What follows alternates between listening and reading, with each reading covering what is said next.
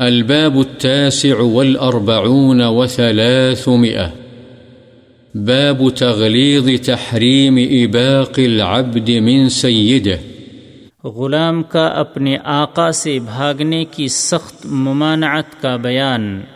عن جرير رضي الله عنه قال قال رسول الله صلى الله عليه وسلم أيما عبد أبق فقد برئت منه الذمة۔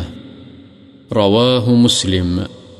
حضرت جریر بن عبداللہ رضی اللہ عنہ سے روایت ہے رسول اللہ صلی اللہ علیہ وسلم نے فرمایا جو شخص اپنے آقا سے بھاگ جائے تو وہ اسلام کے عہد سے نکل گیا۔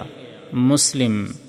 وعنه رضي الله عنه عن النبي صلى الله عليه وسلم، إذا أبق العبد لم تقبل له صلاة.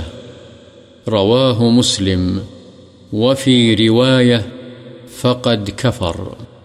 حضرت جریر بن عبداللہ رضی اللہ عنہ ہی سے روایت ہے، نبی صلی اللہ علیہ وسلم نے فرمایا، جب غلام بھاگ جائے تو اس کی کوئی نماز قبول نہیں کی جاتی۔